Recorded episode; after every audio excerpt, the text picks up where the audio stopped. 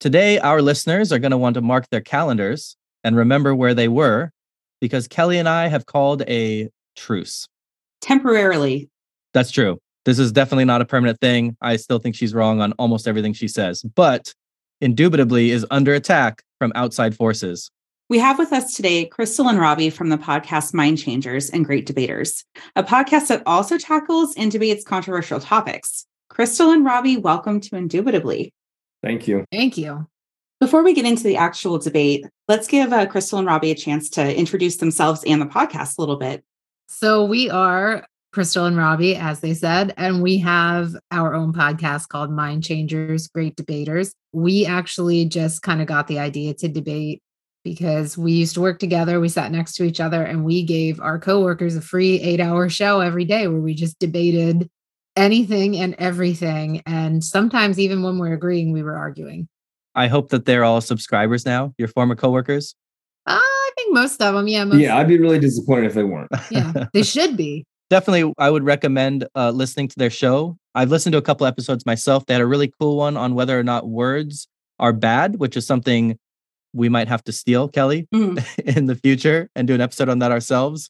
And also, I think that both of our podcasts have done a show on the dangers of artificial intelligence. And it was kind of neat to just hear somebody else in a debate setting take the same topic but discuss it in a totally different manner. So that was a that was a fun listen for me and i think our listeners might enjoy that as well.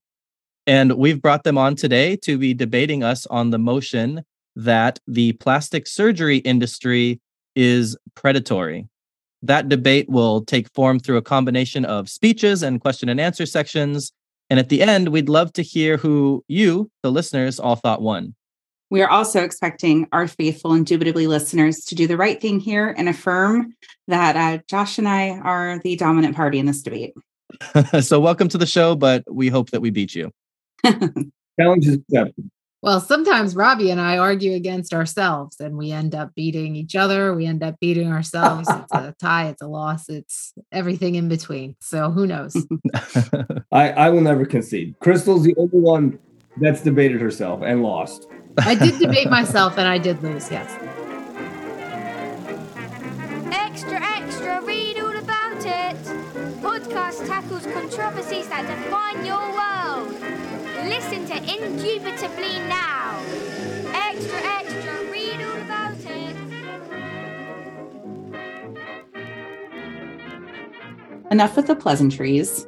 We are going to get into battle as Joshua affectionately calls it most of the time. Mm-hmm. And the topic today, as we've mentioned, is whether or not cosmetic surgery is predatory. We stand on the affirmation here that it is predatory.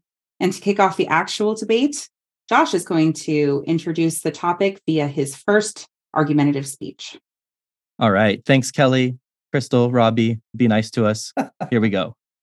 The cosmetic surgery industry is a beast that preys on the self esteem, insecurities, and mental health of people to coerce us onto the operating table where we give up thousands of dollars to have dangerous and invasive procedures performed on our bodies. Like any effective predator, this hunt is completely controlled from beginning to end. The beauty industry, alongside Hollywood and increasingly social media, establish impossible beauty standards that no real person could ever hope to meet but incessantly drive forward the message that you, as a human, are of less worth if you do not look like these images that you see plastered in advertisements on your TV or phone screens.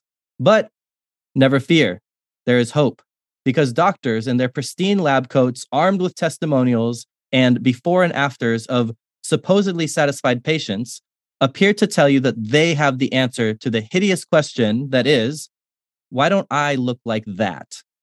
And like most traps, once they have you in it, you'll never get out because they know what you'll come to find out. And that is the promise that someday you could look like the movie stars and models that you covet is addictive. The vast majority of people that put themselves in harm's way do not just do it once, they are victimized by this industry on multiple occasions. I want in my first speech here to outline in more detail a couple of the ways that cosmetic surgery sets and springs its trap for us. To clarify up front, we're not talking about reconstructive or medically necessary procedures. There are a lot of surgeons out there doing amazing work to help restore or improve people's lives who might have issues with congenital deformities, tumors from cancer or trauma, birth defects, etc. I think that we're all familiar with the types of procedures Kelly and I do have issues with, though the boob jobs, the Brazilian butt lifts, liposuction, facelifts.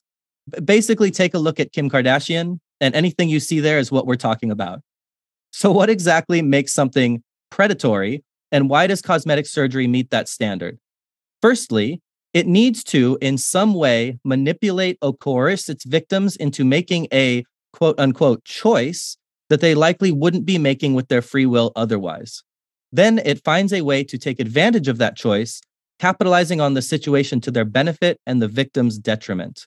And the coercion here is key because the argument in favor of the industry is centered on the concept of choice. Yes, individuals that undergo plastic surgery can spend obscene amounts of money on it. Yes, they put themselves in a dangerous situation. Cosmetic surgery is an invasive surgery, and that always comes with risks. Hematoma or seroma, which is a condition where bodily fluids pool beneath the surface of the skin, and this occurs in 15 to 30% of tummy tuck patients. Nerve damage, scarring, infection, which occurs in up to 2.5% of breast augmentation patients and can be internal and severe enough to require intravenous antibiotics to attempt to cure. Even death is a very real possibility. Brazilian butt lifts have a mortality rate of 1 in 3,000, even when performed by a board certified plastic surgeon. And it goes up when you include other doctors who people are trusting to perform this procedure because they do it for cheaper. And I know that 3,000 seems like a really large number, but if you are that one or your family member is the one, those other 2,999 that survived are not of much comfort to you. But you decided to go through with this. Knowing all that you know, it was your choice. That is what the industry will tell you. That's likely what Crystal and Robbie will tell you. This is where the idea of coercion comes in. And there is precedence for similar situations where we hold one party responsible for manipulating the actions of another, even if that second party technically had a choice whether or not to do what they did. One example that comes to mind is entrapment. Entrapment is a defense against a criminal charge on the theory that government agents may not originate a criminal design, implant in an innocent person's mind the disposition to commit criminal act, and then induce the commission of crime so that the government may prosecute. Basically, you can literally choose to break the law, but be free from prosecution because the government recognized that for a choice to be legitimate, it has to be free from manipulation. A similar policy would be the bans on gambling that exist in the majority of the states in the US. Once again, people choose to gamble, and yet also, once again, that choice is not entirely legitimate. There is high enough levels of addiction that exist to undermine the concept of free will here.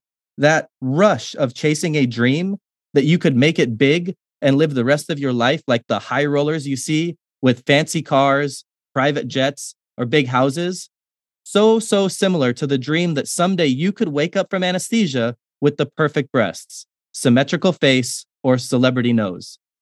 While the plastic surgery industry certainly isn't alone in propagating impossible beauty standards onto our society, they certainly contribute more than their fair share to it. And definitely look to seek out those who are most vulnerable to its influence and take advantage of them. Those with the lowest self esteem, those living with psychological conditions of body dysmorphia, those who are told they're only valuable by virtue of their physical attractiveness. It's painful how the desperate quest for beauty can be so ugly, and the plastic surgery industry that takes advantage of that is without a doubt predatory. All right. So, as we just very eloquently heard from Josh, some uh, reasons that cosmetic surgery may be predatory. There is another side to this coin, and you will hear from Crystal from our side, and she will give you our first rebuttal or different interpretation of how cosmetic surgery is used worldwide. Crystal?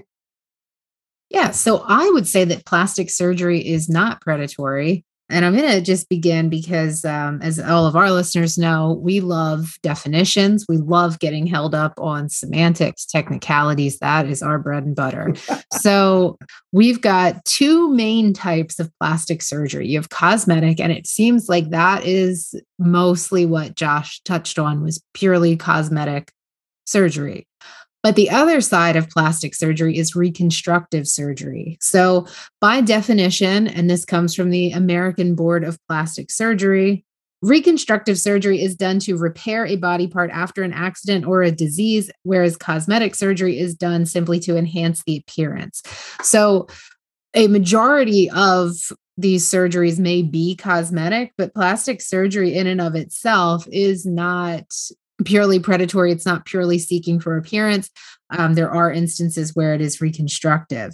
Um, there is a difference between just simply cosmetic and plastic surgery. So I think it's important that we separate the two out, that it's not just cosmetic surgery entirely equals plastic surgery. There's a difference. Cosmetic is like a subcategory of plastic surgery. So, what we would argue is that plastic surgery is not predatory because its initial purpose was for reconstructive. So plastic surgery traces its roots to World War One and reconstructing injured soldiers. The other thing that I would like to note is that it I don't think that the prevalence of it makes it enough to apply to be predatory. So only 4% of Americans have had plastic surgery. And those who have had plastic surgery view it more positively than those who have not. So I think that kind of ties into Josh's argument that one in 3,000 people may die. I understand what you're saying that one in 3,000, if you're impacted as that one, then that obviously would have you'd have a negative view of plastic surgery. But overall even the people that are getting it they feel better. And maybe that ties into your argument about addiction but anybody who's like ever known an addict they're typically not proud or happy to be an addict so I don't know of those 4%, how many of those are repeat customers. I couldn't find any statistics on that. But overall, I don't think that the prevalence of it makes it enough to be predatory. Like I would argue that like our our iPhone's addictive. Sure, because what, like 50% of the world has them. So I would say the prevalence of that, you know, we're all victims of whatever you want to call it, advertising or whatever. We all fall into it. We all fall prey to it. But this isn't one that I think is that case.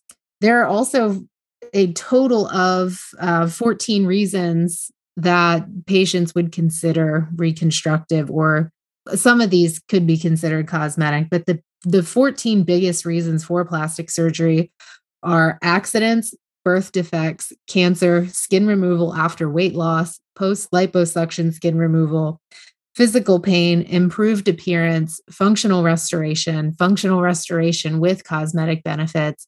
It's a non invasive alternative in some circumstances, depending on the surgery, enhanced emotional well being.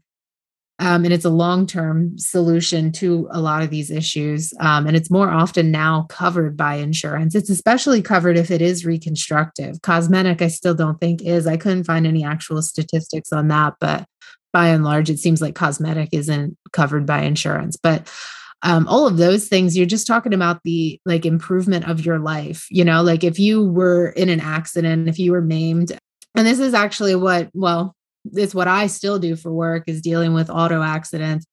This is how Robbie and I met. It's what he did. And uh, people are, are greatly impacted by accidents sometimes you know you could have like a scar on your face from a cut and you would want to get that fix, you would want to go back to how your life was before that because every time you look in the mirror, you're reliving that accident. So it goes hand in hand with a lot of mental issues as well. Once you have an accident or a traumatic experience like that, that you want to move forward. I think it's a, I think that in that case, reconstructive surgery is a good thing because it's allowing you to restore and go back to your life. And I would say that that's not predatory to to try to get you back to to normal and to feeling like yourself. Thank you, Crystal, for your speech. Now we're going to go into a portion of the debate in which our challengers get to actually call each other's arguments and points into question via our cross examination period. What we're going to see is that each speaker that you just heard from is going to go back and forth asking questions of the other to kind of interrogate those points and find out some structural weaknesses of them, I'm sure no structural weaknesses for our speeches. Okay. I don't know what she heard, Crystal, but I thought our speeches were perfect. Yeah, I agree. I was flying by there. So that that being said, I do have a couple of questions for you. Uh, one, you talked a lot about reconstructive surgery as opposed to cosmetic surgery. Isn't it possible that we can keep the positive of reconstructive surgery, which you know we agreed in our speech is definitely a good thing, while still admitting that there is this predatory side of the industry, the cosmetic side of the industry? I'm just not comfortable calling it predatory. And I also feel like if you're saying the plastic surgery industry, then I think that it should be better defined. So, overall, if you're saying this plastic surgery industry is predatory, that I can't agree with because I think that by and large, its purpose and what it is there for is for reconstructive and is to overall help people. Um, I think that you're going to have in any field, you're going to have predators of some variety. So I think that's unavoidable. I don't think that it's necessarily the fault of the industry either. I think that there's way more uh, outside influences as to why people, you know, hate themselves or feel that they need to change themselves. I don't think that it's like a doctor's responsibility if you come to them and say, Hey, I'd like a facelift. I don't think it's their responsibility to be like, Hey, well, well why do you hate yourself? So I guess you didn't really touch much on reconstructive surgery. So are you completely negating that there are any sort of benefits or like positive, like that there's any silver lining to this industry? Well, I think that you know you pointed out that it might have begun with reconstruction as its focus, but I think it's pretty clear that it's evolved or you know like morphed into this the monster that it is now where when people do think plastic surgery, they think boob jobs and facelifts and nose jobs. And so I think, you know, without a doubt, the way that it's seen is is largely predatory now. And I think that you could, like I asked in my first question, you could keep all the benefits of reconstruction while still trying to eliminate or point out the fact that the majority of it is predatory. But do you think that it's the industry's fault that it's become viewed as predatory? I do. So, you know, you mentioned in your speech a couple people who they say they feel good after they've had this done. But I think the reason they feel good is because they're getting closer to the beauty standards that they've been told is how they're supposed to look. Right. So instead of a an industry saying, hey, maybe you should be valuing just a realistic view of what people look like, the industry is like, no, no, we're going to double down on what you're being told. We're going to double down on that's how you're supposed to look and we're going to make money off of these people who are the most vulnerable to that kind of messaging. Right? Don't you think that there's some responsibility like some level of predation there when that's the response they have to somebody coming to them in like that desperate of a situation i i don't actually because i think that there is a point where it's not it's not the surgeon's responsibility. Like if you come to them and this is something that is covered and it's something that you can argue is going to improve your life, I think that that's what it's there for. I don't think that it's largely predatory. I think that the way people can use things can be viewed that way, but I don't think it's the industry's fault and I don't I don't think that they're to blame for it. I think that by and large it's a societal issue. It doesn't stem directly from the doctors because the, those doctors take an oath you know they just most most people in general i think want to do the right thing and, and want to to do good when given an opportunity. I don't think that they're like oh i just want to make this this woman feel inferior and i need her to keep coming back. I want her to feel uglier even after i charge her a hundred thousand dollars for whatever this is mm.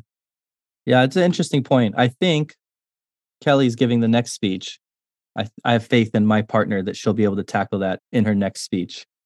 Kelly, you want to take this on? We'll see. Before I get into some new material that expands upon what Josh brought us and dive a little more deeply into the topic of addiction and how predation and addiction go hand in hand, I do want to refute a little bit of what we heard from the first speech from Crystal. So, what they do in negation of the actual topic as a whole is focus so heavily on the reconstruction aspect of it, which more or less concedes the predation of the cosmetic aspect of it. So, that's giving us an easier job. But I think that they're asking of us a higher burden, which I think I'm prepared to fulfill, which is to talk about how reconstructive surgery in a plastic surgery industry can also be predatory. Now, Josh and I agree that in a lot of cases, the types of surgeries that we're discussing here serve a functional need and make people's lives easier because it prevents them from experiencing the restrictions of like physical barriers. However, we also see a lot of the predation of the cosmetic surgery industry when it comes to reconstruction to get people back to quote unquote normal or put them back into a homogenized Western beauty standard because scars are unsightly. It doesn't matter if like plate glass came through your face, like my grandmother had happened to her. You know, it's uh, you don't look like a normal person anymore. So you need to have that fixed, and you're going to have to spend like $10,000 to do it. That's where we think that there's a big problem here no matter what type of surgery we're talking about, whether it's cosmetic or reconstruction, is that there is a, a creep towards making everybody look the same and telling people that they don't serve a function in society anymore if they don't adhere to those strict Western beauty standards. If it's a functional need, if it means that they can actually perform their job duties or live a normal life again, I don't think anybody's going to come up here and say that that kind of surgery is wrong. But the industry as a whole does not stop there. And that's what makes it a predatory industry. We hear a little bit from Crystal about the origins of plastic surgery and how the prevalence of it is really not that big of a deal overall. Only about 4% of Americans overall do it. And that means the addiction rate's probably pretty minor if there is addiction at all. I'm going to respond to that a little bit more later. But what we're hearing here especially on this idea that nobody is proud to be an addict, but people are proud to get things like plastic surgery, is I don't think that people understand that this is a way in which addiction can manifest itself. A lot of people only think of addiction in terms of substance abuse or other behaviors that do not like look like self-improvement because that's what the packaging of plastic surgery has been is to make it look like self-improvement we also uh, with the idea of the 14 reasons that people choose cosmetic surgery or plastic surgery as a whole, uh, I think we can agree that the analysis here is that some of these surgeries are definitely improvements for people, but the people who perform these types of surgeries have a motive outside of just making people's lives more functional and making sure that they extract as much profit from their clients as possible. So I'm going to talk about addiction now. First, the idea of cosmetic surgery in and of itself is that you will inherently have repeat customers. The procedures almost universally lack permanence. Facelifts are not forever as skin degrades. Breast implants have to be replaced or fully removed within 10 to 20 years. So, necessarily, you're signing up for at least another surgery if you get the first one. Fillers dissolve and disperse quite a bit, so people have to go and get them redone constantly. Liposuction isn't even permanent because while those fat cells are gone, the remaining fat cells can still grow. So, the actual industry itself is a self perpetuating one when we're looking at the majority of the cosmetic surgeries we're talking about. Why this is a problem is the second issue we'll be discussing on this topic of body dysmorphia. About 15% of the plastic surgery patients in America have body dysmorphia disorder or BDD. Uh, fewer than 10% of the people who have BDD who get cosmetic surgery are happy with the results that they get. The, they often feel that it makes their uh, body dysmorphia worse, and, and then they, it drives them to get more and more surgery to correct the things that are wrong with them. And there's a disincentive for physicians to adequately screen for body dysmorphia because that is going to directly affect their profit motive. But let's talk about the actual industry predation that proves that that's the case. There are honorable doctors who will refuse additional procedures for people who have repeated surgeries or have presented clear mental health problems. But there are dishonorable doctors who won't. And that's why the industry as a whole is problematic, is because it has resulted in a race to the bottom. Patients will go to foreign doctors to get the cosmetic surgery they can't get domestically because one, it's cheaper, and two, they often are not screened the same way that they would be in American hospitals. 3 million Americans uh, in 2016 undertook foreign cosmetic surgery for those exact reasons that cheaper surgery means you can afford more of it. And less stringent screening means that you are not going to be excluded because you have a mental health issue. The industry is full of bottom feeders. And ultimately, the people who are victimized by this are the people who are told you are not good enough in the way that you currently present yourself and we're going to fix you. We're either going to make you more normal or more beautiful.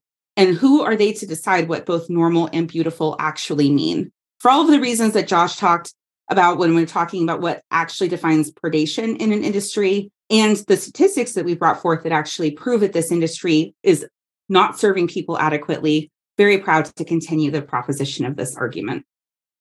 Well, certainly some interesting points. Um, but I think that we saved the best for last here in our um, initial speeches, as here we go with the guy that always has an argument for anything.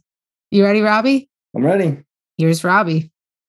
All right. So I'm going, I'm going last, obviously. So I'm batting cleanup. So we've heard a lot of talk tonight about the word predatory or predation and all those kind of things. But let's actually define the word predatory.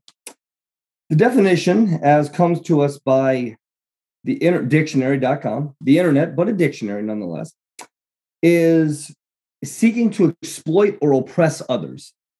Now, my first point on this would simply be that the people that get plastic surgery, oftentimes, especially as Josh referenced in his opening arguments, the Kim Kardashians of the world, they are not, in, in my view, being oppressed or being exploited. They have a lot of money.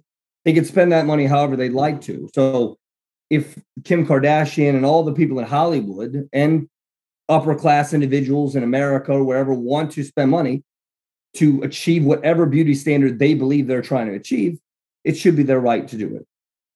So that so I don't believe it's it's predatory just based on the definition that I don't know that the doctors that are performing these surgeries are out to exploit people. They're out to make money. And if people want to give them money and have them perform these surgeries, we live in a free country where you can do whatever you want. You should be allowed to do whatever you want. Also, I don't believe that that the surgeries, as the second part of this definition, is oppressive. It's not oppressing anyone if people want to get voluntary surgery. No one is being made to get the surgery or coerced, in my view, in any way. If they want to get surgery to achieve whatever beauty standard they want, they certainly can. The next point I would make is that doctors that perform cosmetic surgery as well as reconstructive surgery, um, they get paid out of insurance. Now, please, you know, as you're listening to episode, you can certainly fact check me, but it would seem to me that a doctor, just as far as insurance goes, especially as working in car insurance, you make more money when a body shop, for example, in the car industry, where they don't go through insurance, you're going to make more money because you're able to do it to private customers. You can charge more. Insurance companies have a lot of say on what things cost, what they're willing to pay. So, as a cosmetic surgeon or as a reconstructive surgeon, you would look to have both streams of income. You'd want to do the reconstructive surgery to help those that really needed it. But why would you not want to also make a living on your own? It's, it's certainly your right to do that. Now, I don't know of any cosmetic surgeons that are out there promoting this on the web on, on the internet. I don't see a lot of cosmetic surgery commercials. I don't notice that cosmetic surgery is promoted, maybe by people that have gotten it, such as the Hollywood elites or those type of people, but that's not on the industry.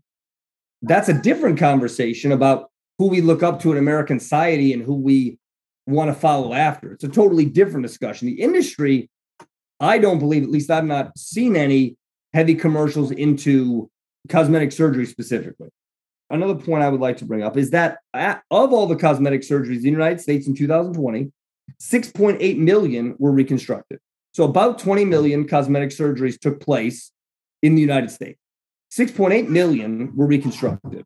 Almost half of the surgeries had nothing to do with. So, I mean, reconstructive generally is, I think we would say, a good thing, um, as opposed to the more what they would call, what Josh and Kelly would call the more predatory, would be the cosmetic surgeries. Well, almost half of the surgeries, cosmetic surgeries, are reconstructive. And again, these are good. I know that Kelly brought up some points about how even reconstructive surgery could be predatory because you're trying to make someone look back to normal or they're not happy with maybe who they are or what they look like after maybe a major accident.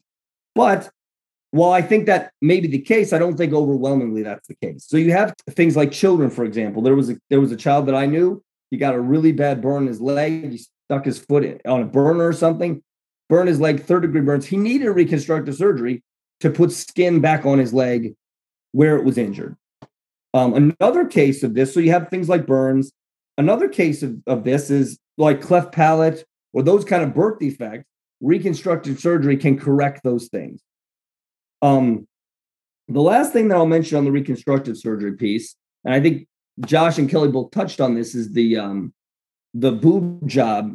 While most of those, I would say probably a majority, although I don't have the statistics in front of me, a majority of those, yes, probably are vanity based or trying to look a certain way.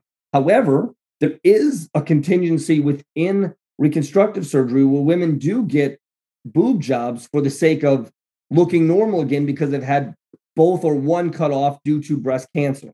So these are women that want to do that to then look like they did before the surgery. And plastic surgery or reconstructive surgery is becoming a more and more common thing within the entire taking care of a cancer patient because cancer does leave a lot of scars, leaves a lot of deformities potentially in your body that reconstructive surgery or cosmetic surgery can help and take care of. Um, the only other thing I would say, and I think I'll pose this to Kelly in my questions, is it also is an issue of freedom. In America and other parts of the world for sure, you have the freedom to do whatever you'd like to do.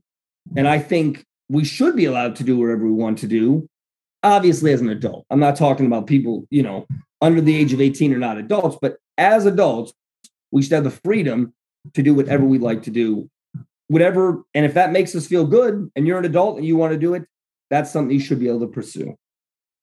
Awesome. Thank you, Kelly and Robbie, for the speeches. Thank you, Kelly, just a little bit more. Sorry, Robbie.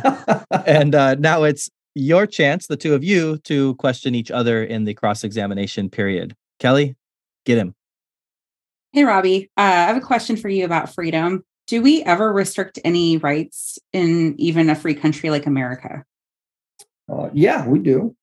But what? But what I would. But then I would say, what rights will you specifically be talking about?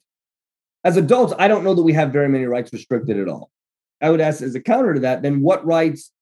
What would be an example of that that you would say rights that would be restricted as adults? Yeah, that, that you would use an example for that question that you'd ask.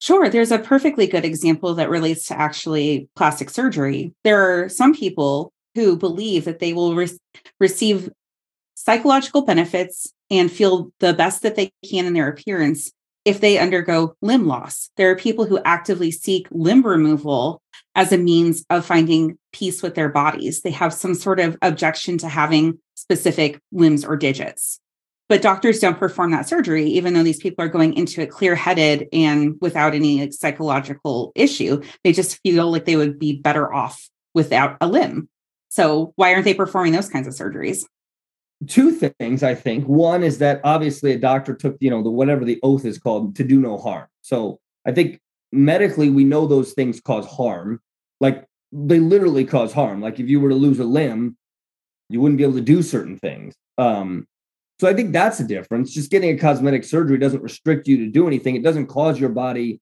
any type of um, harm per se. Now, obviously, there are complications, but in and of itself, it doesn't necessarily harm your body. Um, but also, I would say there is an argument that could potentially be made. I don't know that I'm going to make it or that I'm making it, but if you wanted to lose a limb, I mean, in a free country and you're an adult and you want to make that choice, who's to say you couldn't make that choice? I would all I would also add one other thing to, to that is those people that want to lose limbs, you would say maybe have a mental health condition of some kind. I think that's the rarity. So to call a whole industry predatory based on a small minority of cases that may occur, I think is is unfair.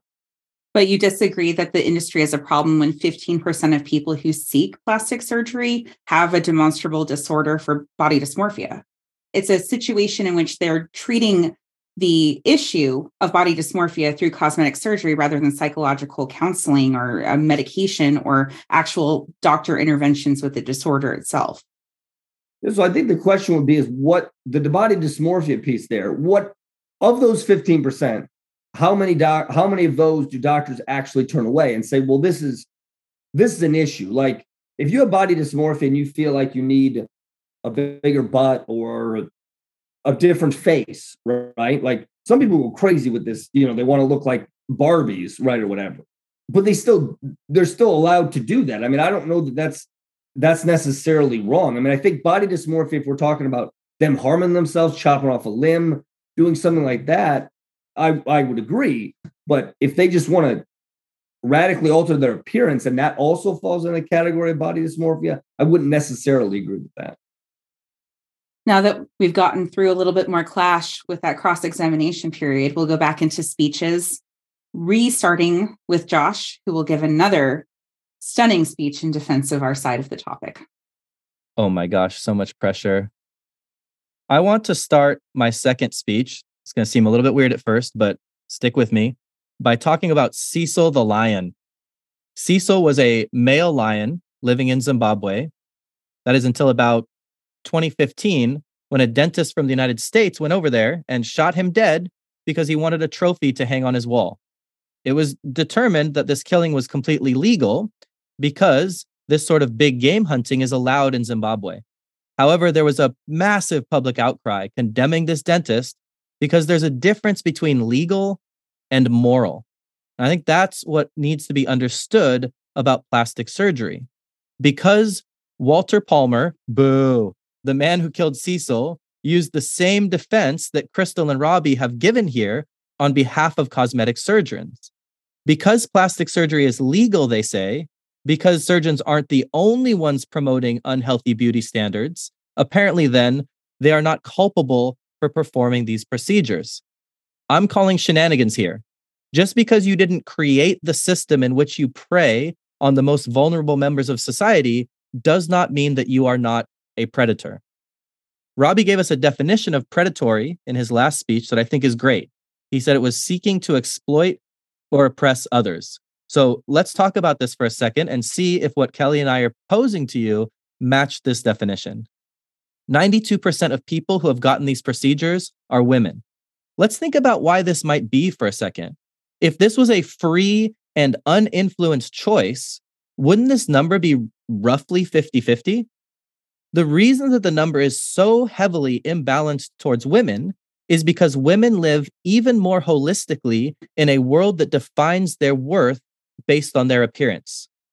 One of those women is Kim Kardashian, who we were told proves that this is not predatory because of the amount of money that she makes and the celebrity she enjoys. But she's in an interesting position of being both victim and victimizer at the same time. She's made a living off of her appearance. And while it has certainly treated her well, it has come with drawbacks. Her and her family, in large part, popularized the Brazilian butt lift. I mean, I've been tempted a couple times. But now that that procedure has become so popular, they no longer look like trendsetters. They look like the rest of the masses who have followed suit in getting the surgery done. Now, Kim Kardashian has to get this surgery reversed. She has to go under the knife another time. Even someone in her privileged position has been trapped by this system. But more importantly than that, she has contributed to the victimization of the rest of the women who make up the 92% of recipients of these surgeries. Alongside the plastic surgeons themselves, the Kardashians are a part of the machine that creates this system of predation. And Crystal and Robbie seem to think that, well, as long as it's out there, what are these surgeons supposed to do about it? I'd like to give the answer to that question in the last part of my speech here. I'd like to talk a little bit about an alternative world that could exist. Kelly brought this up in the questions that she asked to Robbie. She said, Well, how about when 15% of people that get these surgeries done do it to address underlying psychological conditions, issues of body dysmorphia? How about instead of cutting them open, we treat the condition itself, which is inherently psychological, not physical? Why don't people that go to medical school, instead of taking a route that's going to cause them to make money and put people in a more difficult situation and take advantage of the insecurities people have, why don't they put their medical degree towards actually curing these people into potential psychological cures toward the underlying conditions that exist? Why don't we put ourselves towards removing the standards that push people towards these surgeries in the first place? There's been a lot of pushes towards advertisements that are more body positive, that reflect real people, massive chains have shifted their advertising away from unhealthy and irresponsible images of what women could look like, or quote unquote, according to them, should look like, to what women actually look like. So I think that this rhetoric around, well, because this is the way the world is, there's nothing we can do about it. And then because of that, we are therefore not predatory, could shift to this is the way the world is. And we could be putting our efforts towards fixing it. So I don't think that you get to use the world and the system around you as a cop out to show that you are not exploitative or oppressive. I think that very clearly these two words, which make up the definition Robbie gave us as predatory, applies to individuals who see a system that is problematic and instead of trying to do something about it, they choose to use it to their own advantage at the detriment of the most vulnerable in society. Well, that was another excellent speech, although I'm sure will fall subpar compared to what Crystal's about to break down. so, Crystal, the floor is back over to you. Thank you. I'm glad that Josh actually brought up uh, legal versus moral because I will agree that there is a big difference between legal and moral. And just because you can do something, should you? I think it's uh, a line in Robbie's all time favorite film. We spent so much time asking if we could, we didn't ask if we should. Jurassic, Park. Park. There it is. And I think that is kind of the same thing. But also, a big piece of what women deal with from a young age is appearance bullying. Appearance bullying is the most prevalent form of bullying. So whether we want to acknowledge it or not, and we, we want to, we may not want to say that it should matter, appearance does matter. So if you have someone who's had like a scar or something, you know, that's kind of set them aside, uh, I don't want to use the term like normal because I I don't think that that's fair to anybody. But you want to use, I guess, terms of you want to feel good about yourself. So if that's something that you have been bullied for, you've had like a scar or a deformity of some sort, and you've been bullied for it your whole life, you want to feel good about yourself. So let's just even take away this notion of like you want to feel normal, you want to feel like you fit in. You I think that ultimately you want to feel like you're not going to be bullied and that that's not the first thing somebody notices about you. You want to blend in, you want to just fix or repair or just not notice it. And that's why I brought up accidents in the first place because yeah, it's expensive, obviously, if you're in an accident and something happens and changes you. But the bigger piece of that is the mental health aspect of it, where you are reliving that trauma. If you are in a car accident, that causes the same amount of PTSD cases I actually read, I don't have an article to reference on this, but I read this recently for work that car accidents have as high an amount of PTSD diagnoses, uh, diagnoses as um, soldiers returning from war. So if you are in a car accident and you have a scar on your face, now every single time you look in the mirror, you're reliving that accident. That's incredibly traumatic for you. You probably already think about that accident every day. So the sooner that you could remove that and get back to healing and functioning in the way that you did prior to having PTSD, you would say that that's positive. So that also kind of ties into like the appearance. Like if you go out in public and people don't know you had this accident, I'm not going to justify this. I don't think it's right to bully anybody for what they look like or for anything really. I don't, I don't, I think all four of us, I would hope, can stand on the side of we're against bullying, but it doesn't matter what it's for if you could do something to change you know the the likelihood that you're about to be bullied, I think anybody would. So again, it doesn't matter. We can sit here and say it shouldn't matter. You shouldn't bully people for their appearance. People still do it, and you're never going to change the world on that. So, should you take away the option to repair or heal or move forward and get yourself in a position where you're happier, you're more confident, you feel better about yourself? Maybe you'll still say, well, that's a predatory industry.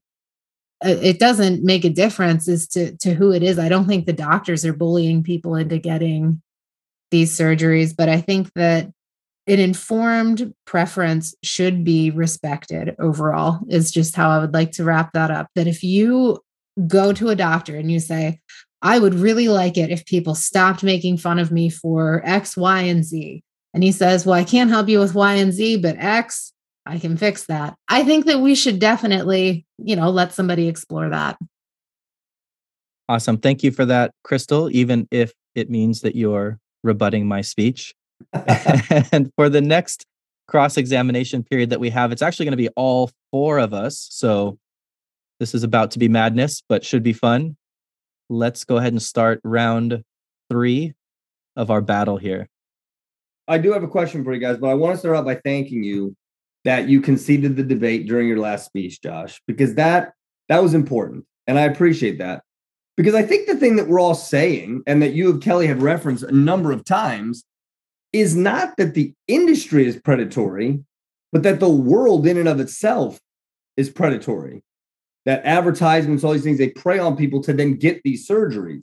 So my question for you guys is how would you how do you separate that out? How can how can you say or how can you think about it that it's the industry when really it seems to me what you're saying is it's really just the world bullies other outside forces and this this industry just gives you an outlet. The industry exploits that is the thing. The industry perpetuates the issue by being complicit in the actual change of people's physical bodies to conform to these unrealistic standards if people no longer became homogenized little Kim Kardashian clones, the entire industry would fail. And the surgeons need to be there to perpetuate the actual issue of exploitation and predation. Mm-hmm. I think the follow up question to, to reverse that is if we could agree that the world would be a better place if we all worked together to unpack re- unreasonable and unhealthy standards of beauty, if that is something we want to strive for, then isn't it damaging, or one might even say predatory, for an industry to work against that goal? The question I have is, and, and the thing that I think hasn't been drawn a distinction between is how have you demonstrated that the industry is, except for the fact that they will give you the surgery that you want? You could say that a lot of things are predatory. Getting tattoos are pre- like everything is predatory. Buying iPhone could be predatory. People go buy phones over feeding themselves or having other things. Like people will buy a thousand dollar phone over doing other things that they might be better served of. So you can call almost anything predatory. Right. But buying an iPhone lets them listen to the Indubitably Debate podcast or the Mind Changers and Great Debaters podcast. So that is totally different. That's fair. That's fair. Well, I have a question to to respond to that. What say you to the idea that Josh brought up? It's useless to find the chicken and egg of what actually caused the predatory situation, but the fact that people are actively exploiting it to their own financial gain and perpetuate their own business by by continuing to perform surgeries that need to be redone. Can it be a predatory industry if people are just joining up after it became predatory? Or must we have like this discussion about like is it actually capitalism that's the problem well, I think as Crystal pointed out, it didn't start off this way.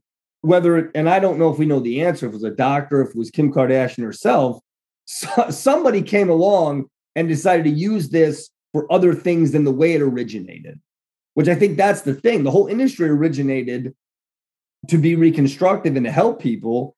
And as always, with I think a lot of the things that that people do, they take it too far and they they corrupt it, and then it becomes this thing that it isn't any good. And as we know in America and most of the world, if somebody can make money at it, they're going to try and make money at it.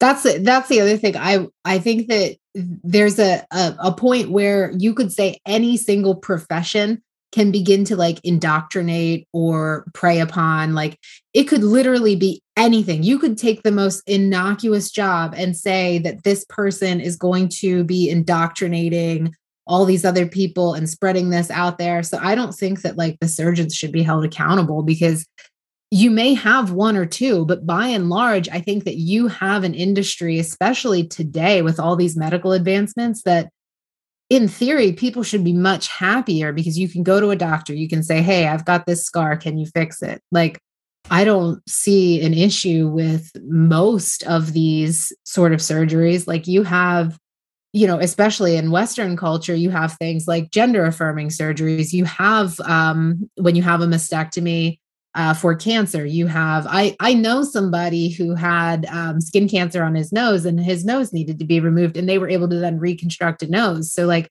if you eliminate the industry and you say that by and large this is predatory, then you take somebody like that and now their quality of life is diminished just because they can't live fully and happily because you took away this option for them because a doctor was giving too many boob jobs. I think your your implication here is that as plastic surgery and boob jobs spread and nose jobs spread and, and butt lifts spread, is that people should be more satisfied now than they used to be. But society at large is less satisfied with the way that they look.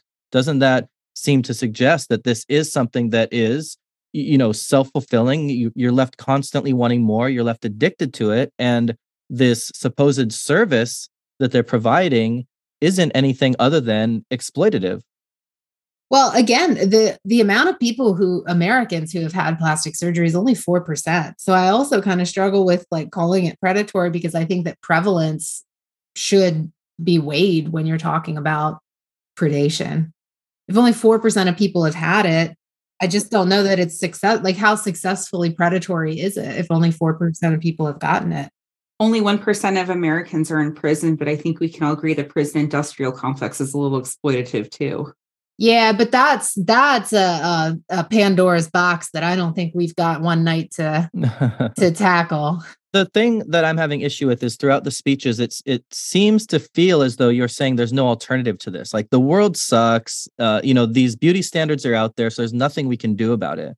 But in my last speech, I talk about the alternatives and the way in which individual doctors that might be choosing different medical paths, or even huge corporations that instead of putting up you know, Victoria's Secret style, Barbie style models are starting to promote healthier body images and, and real people as their models. When there are healthy alternatives like this, can you still say to the people who promote unhealthy standards that, ah, you know, that's just how things are. So there's nothing they could do about it. So of course it's not their fault. But see, that that becomes my question. As far as I know, Victoria's Secret doesn't run a plastic surgery clinic and doesn't associate with one. So it seems to me the argument can be made that Victoria's Secret is predatory, but not the plastic surgery. I mean, because the plastic surgeons and the industry aren't running Victoria's Secret or Sports Illustrated or any of these other things that at one point, to your point, it is evolving, but at one point promoted a very specific model of beauty specifically for women. So they're not connected with the surgeons, as far as I know. They're promoting something to sell clothes or magazines. And then an industry that was originally reconstructed, then if you're going to, if you go to a doctor and say, hey, will you do this for me? Why should he turn that business down? Is the argument there that because somebody else is creating 30% of the problem and you're only creating like 10% of the problem, therefore you're not culpable anymore? you could be culpable. Okay, you could be culpable in terms of not solving a problem that everybody would admit we have in society. I could give you that. So you could be culpable, but that doesn't make you a predator. Like that doesn't make you a predator just because you're culpable of something that I think we all agree is these impossible beauty standards are terrible for society. But just because you may be culpable in continuing that, it doesn't mean that you're going out there and preying on people to make sure that it continues. But you discussed in your own speech that you don't see plastic surgery ads.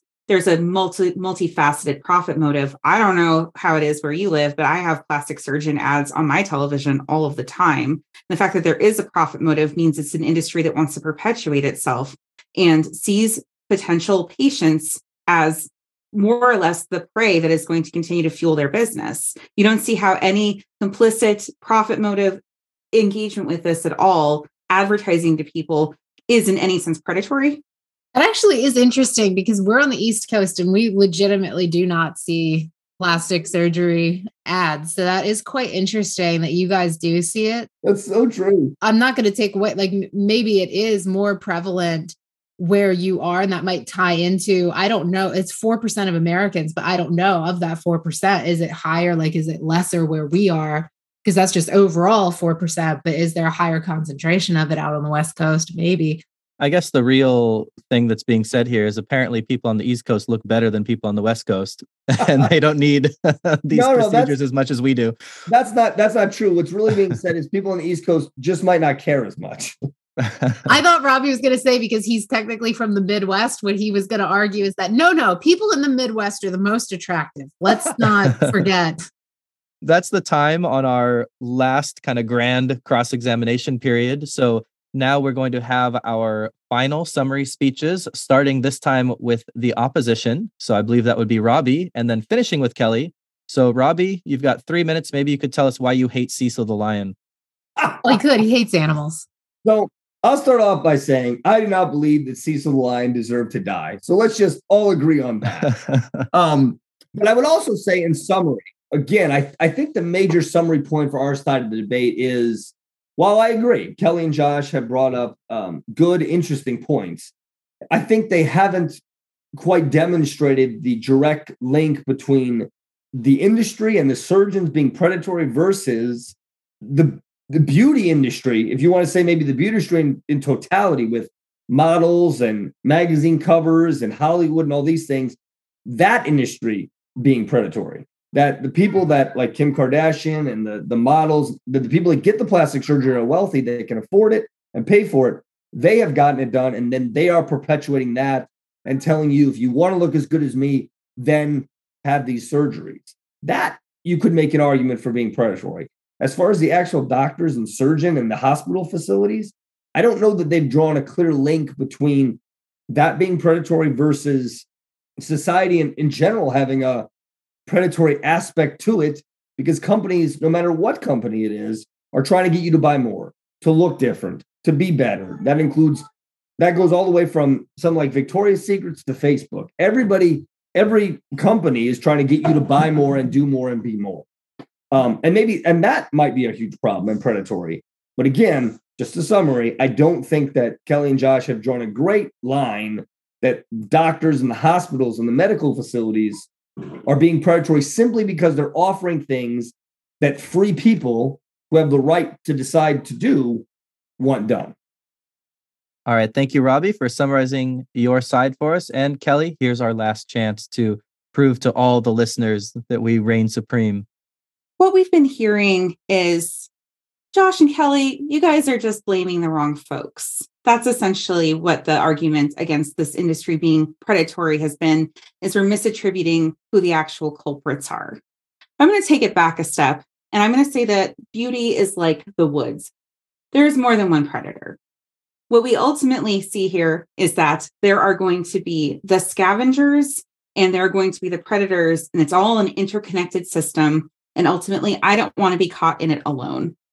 What we see when we're talking about the fact that doctors are complicit in an industry that benefits from the exploitative practices of other industries like lingerie stores and whatnot is that somehow according to crystal and robbie that that means that they are not themselves predators.